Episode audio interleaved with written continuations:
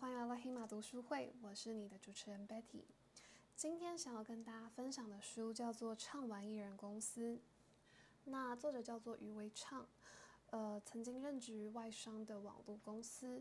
然后现在比较专注于就是经营自媒体，然后还有做个人品牌的顾问跟教练。那其实这本书就是有点像是在教大家怎么去发展自己的一个个人品牌啊，或者是说。呃，作为一个艺人创业者，到底应该要怎么去经营自己？那不知道大家是否熟悉所谓艺人创业者这样子的一个概念？呃，其实艺人创业者呢，他讲的并不是说真的这个创业团队就是一个人就是自干，所有的事情都包。他讲的其实是说，呃，在人事管理压力最小化的前提下，来达成一个效益的最大化。然后他背后的信仰其实是。成长的刚刚好就好，所以可能就是不会像某一些我们常看到的一些科技巨头啊，或者零售巨头，像 Amazon、Facebook 或者是什么 Walmart，就是像这样的企业，可能是追求不断不断的去扩张还有成长，然后呃后面的信仰的模式是说越多越好，越大越好。所谓的艺人创业者就是比较相反的，他会知道再继续成长会。要付出什么样的一个代价？比如说，再继续我的公司规模扩张，从十个人变成二十个人，变成三十个人，变一百个人，那我可能牺牲掉的是我可以专注嗯在创作上面的时间，因为我可能要花更多的心力去招人，或者是去培训人等等。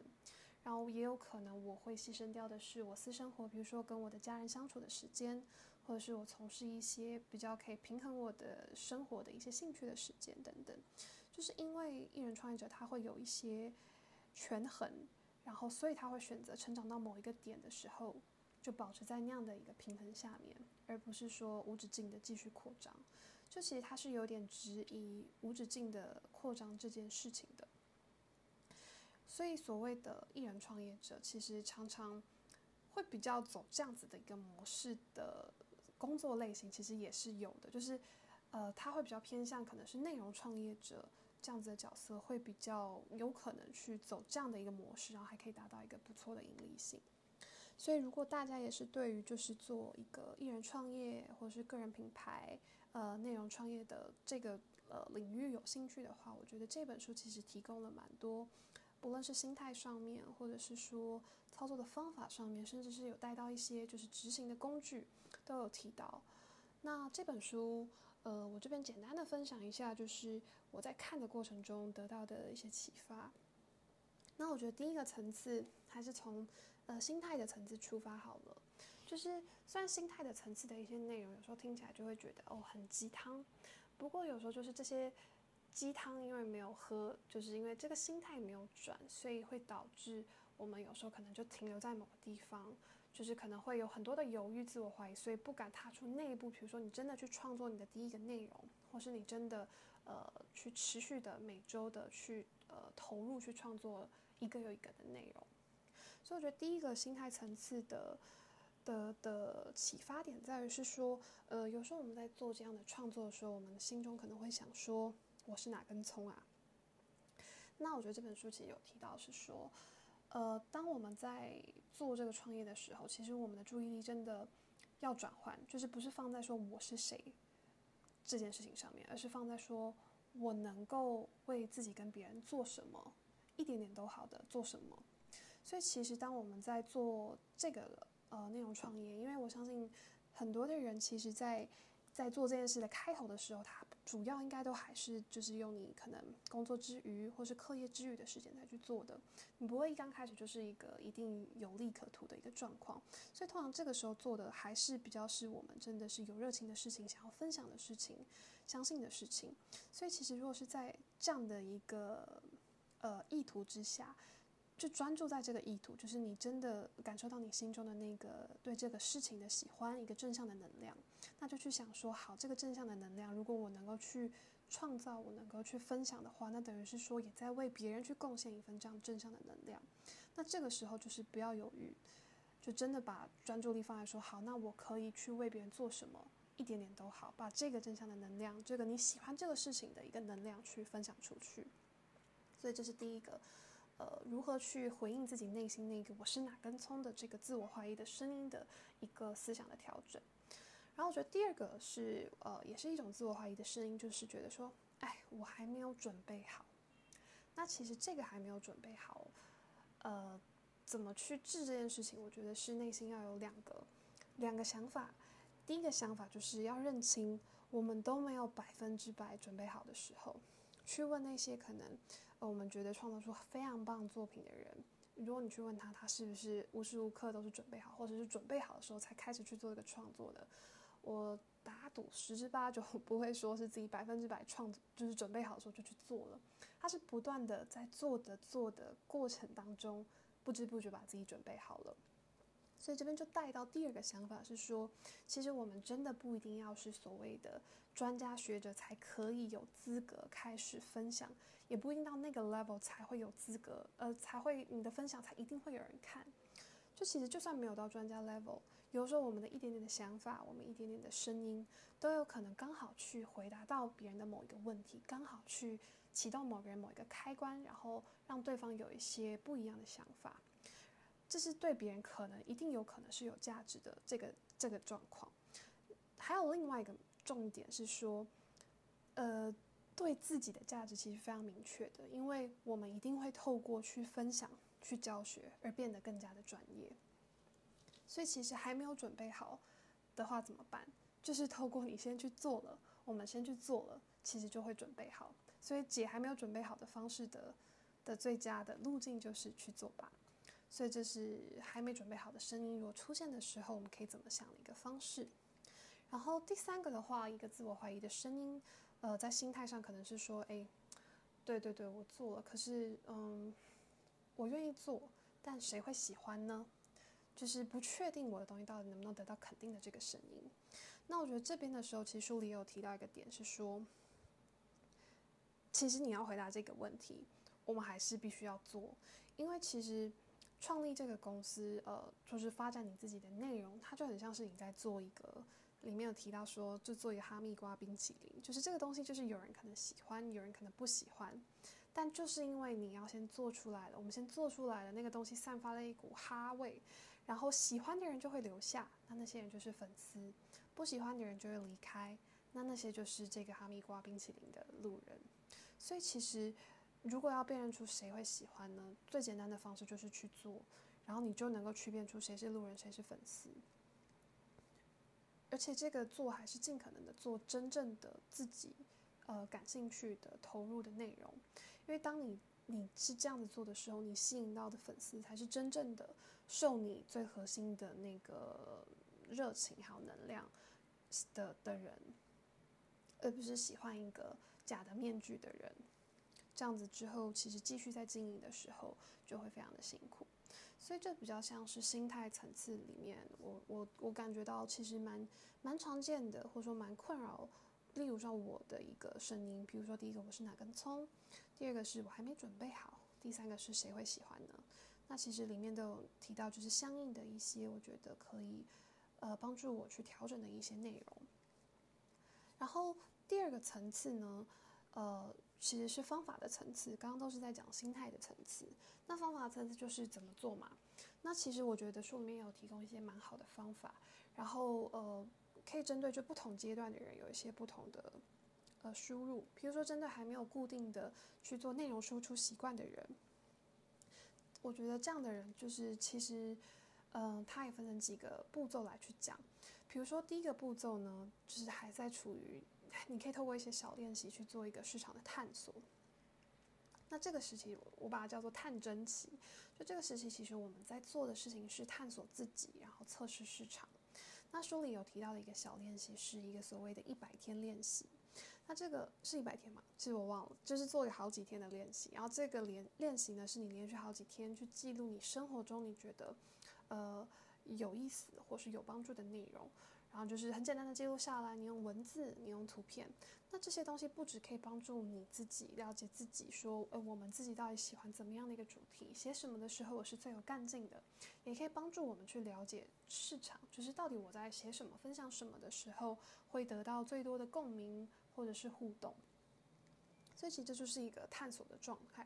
那其实如果经过了真的，比如说一百天，甚至是一年的时候，就是你真的会慢慢的清楚说到底我是谁，以及市场喜欢呃怎么哪一个部分的真实的我，那就可以进入下一个阶段，其实叫做定，我把它叫做定锚期。那其实这个定锚期呢，它的重点就是你去找一个核心的焦点，呃，它可能是一个领域，比如说宠物饲养，比如说潜水，比如说爬山。这等等的，然后去解决这个焦核心焦点领域中的问题。然后这个内容到底要怎么选择呢？其实，呃，主要当然你前面有一些市场测试，然后你会清楚。那还有一些就是思考的方向可以给大家参考一个，就是第一个就是你平常最感兴趣，就是平常没有人付你钱，没有人给你掌声，但你都还是会继续去做的那些事情，就是你自觉的就会被驱动去做那些事情。然后第二个就是，比如说别人最常请教你的一些领域的问题，比如说可能别人会分封你叫做“叉叉大师”，或者是别人可能会说：“哎，今天讲到叉叉就是要找你的那样子的事情。”那其实透过这两个你自己最感兴趣的，别人最想请教你的，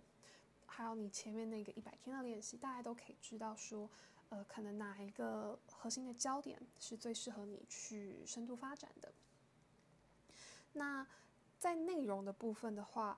呃，还有一些就是原则是可以给大家参考的，就是当你真的要创造内容的时候，娱乐性、跟启发性还有教育性，就是是三个很重要的因子。就当我们在创造任何的东西，它如果可以去触发这三个元素，比如说第一个娱乐性，让人觉得说哦，好好玩、好有趣、好好笑，这样子的话，就很容易去吸引住大家的目光，很容易牵动大家的情绪。那第二个启发性，其实是说，哦，别人看了东西会觉得说，啊，原来如此。我说啊，我怎么没有想到，就是这样子的时候，这种就是可能是一个很常态的东西，但是你给了一个不太一样的观点跟视角的时候，给别人那种哇的感觉，那这就是启发性。那第三个教育性就是很清楚，就是别人可能本来不知道一件事情，然后让他知道了，或别人本来知道的不完全，但是你可能把这个东西讲清楚了。就所谓教的教育性，就是说哦，我看完这些东西，我学会了一个新的东西。所以其实这个是内容的的撰写的时候的几个原则。然后再来呢，讲完内容的定锚之后，可以想想看媒介的定锚，因为媒介其实也分成文字啊、影片啊，或者是呃音频。那其实就是根据说每个人他不同适合的一个特性，比如说今天如果我是很会写字、很写文字的话，那可能适合的媒介就是部落格。那今天如果我很上相，或者是我很适合，我很会剪辑，那可能我适合的媒介就是所谓的管道，就是所谓的 YouTube。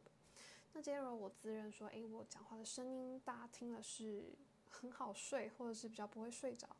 那可能适合的就是所谓的 Podcast。所以在媒介的选择上面，也可以去考量说自己的一个优势。那当然可以结合前面那个探针期的一百天练习。如果我没有尝试够多不同种类的媒介的话，第三个其实呃定锚，就是当你要找这个核心焦点，呃去解决问题的时候，内容我们讲了，媒介我们讲了，还有第三个其实很重要的是，当你有了内容，有了管道，你的诠释方式，不论你是用文字，不论你是用影片，不论你是用声音。你能不能够真的做到所谓的热情外露？就是你转述的方式是不是真的充满了一个 energy，就是很高的一个能量 level，让听的人、让看的人、让阅读你的文字的人，真的感受到你在表达的时候的那股热情与感动。如果你真的能够去让对方感受到的话，那这个东西就变得很有渲染力，这个东西就有可能会是可以去很影响到对方的一个内容。然后其实书里面有教一个方法，是说，嗯、呃，你要怎么就是可以很很流畅的，我觉得可能有点像演员那样的，就是打开自己的那个开关，就是我今天就是要做内容了，然后我可以很快的打开那个热情外露的开关，不是靠就是硬盯演，而是说靠的是，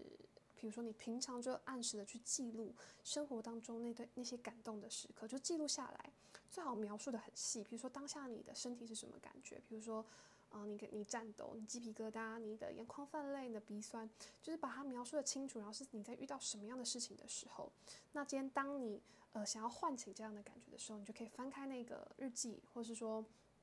也许对你比较好的方式是照片等等，去唤醒那个记忆，来让就是自己可以随时随地都是就是进入到那个状态。其实有点像是，嗯，你可以想成是一种咖啡因，或者想成是一个音乐，或者想成一个味道，就是很快的刺激你，然后让我们进入到那个感动的状态。然后在我们诠释我们想要分享的主题的时候，就比较容易进入到一个热情外露的阶段，然后去影响到呃我们的观众。然后这是第三个部分，哎，我讲到第几个啦？这是第二个部分，定锚的部分。那方法里面第三个阶段其实就是，好，我们已经找到呃我们可能适合的主题了，但是续航力这件事怎么办？就是我们要怎么持续的在这样的一个主题，在这样的一个管道去发力呢？那其实这边我提炼出来的的的词叫做就是把自己绑架，然后书里面讲就是所谓的定死线。然后其实也就是所谓你给承诺，就是真的就是要求自己每周要完成圈圈叉叉，然后真的给自己定一个明确的死线。那这当然操作起来有很多的方法，比如说有所谓的外部刺激，就是你可以就是拜托你的朋友，就是你先给他一万块，然后跟他说，如果我你没有按期完成，那这个钱我就拿不，就是你就拿不回来了。然后通过这样的方式去去。逼自己，或让自己有更好的一个动力去完成，或者是比较简单的方法，是在一个时间内，你可能就是把你的浏览器，呃，有一些那种外挂是会让你就是没有办法上网的，那可能在那样就是设一个时间，让自己没有办法上网，然后让你的整个装置就是一个输出的装置，然后你没有办法去做任何的输入的动作，就是一个零分心的状态。那这都是一些绑架自己的手法，然后只是呃，对。然后还有一个方式，其实就是所谓的闭关，就是真的，嗯、在一限定自己在一个时间内，然后可能是一个比较长的时间，然后呃比较密集，譬如说可能每周就是每周三，然后就是呃不回邮件，不看信息，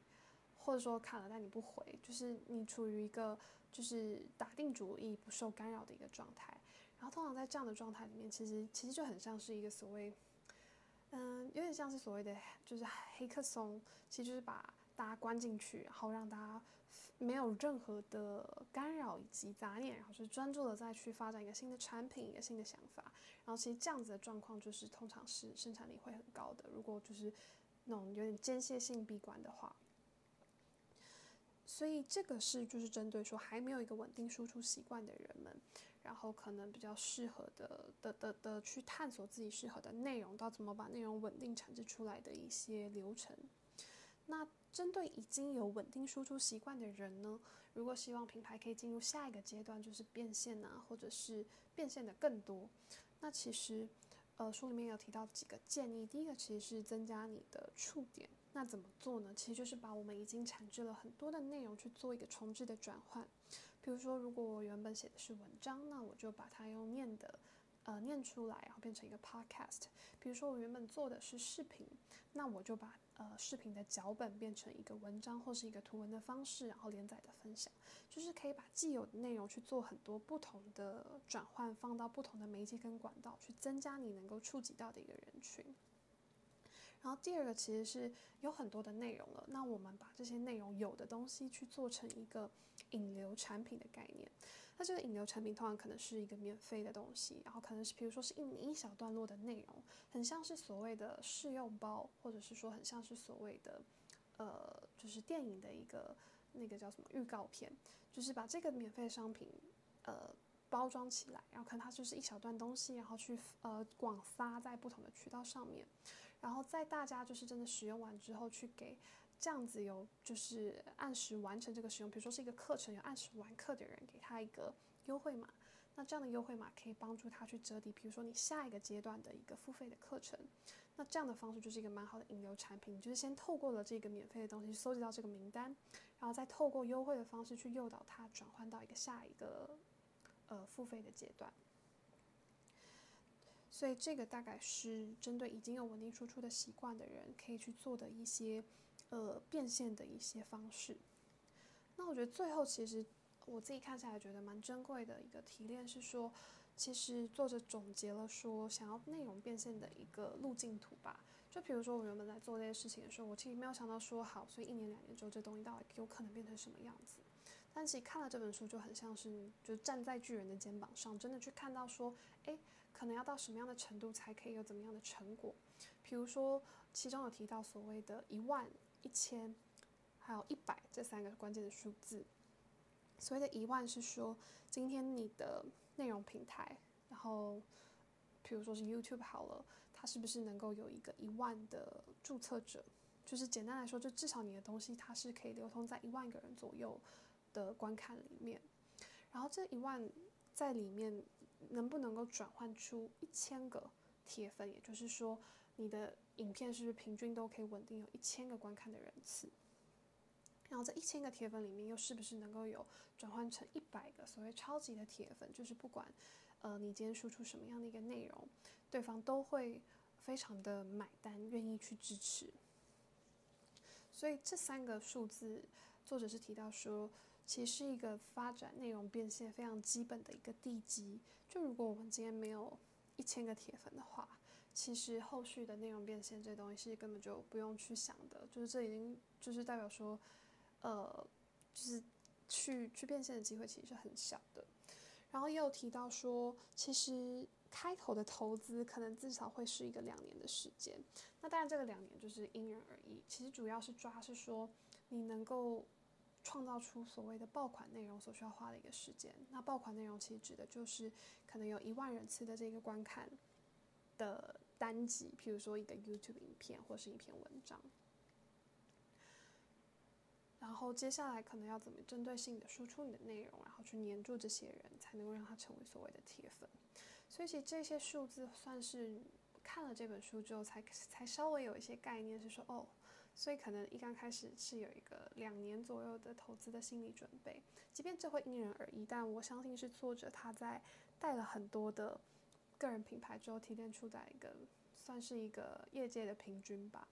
然后还有这个一万个观看人次，以及一千个铁粉，以及一百个超级铁粉，就这样的一个指标，其实也是一个蛮值得参考的一个一个，我觉得一个数字，当然也不能被数字绑架，但是是值得值得参考的。所以这个是所谓在术的层次，也就是工具流程的层次的一个分享。那呃，这几个都是我觉得这本书还蛮有启发性的地方。然后我觉得，对于想要经营，比如说内容创业或是个人品牌的人，其实也很值得去翻一翻，看看说有哪一些点，其实，呃，也是非常对于真的在做这件事情是有帮助的。所以今天这一集呢，就到这边。然后，呃，如果是喜欢的朋友的话，也记得追踪，然后可以去 Apple Podcast 去留个言，然后给个五星。然后或者是在 IG 跟 DM 就是留言跟我互动，去看看就是搜搜看黑马读书会，然后呃也可以让我知道说，也许之后你们想要看到怎么样的一个主题。那今天就到这边，然后谢谢大家收听，我们下期见。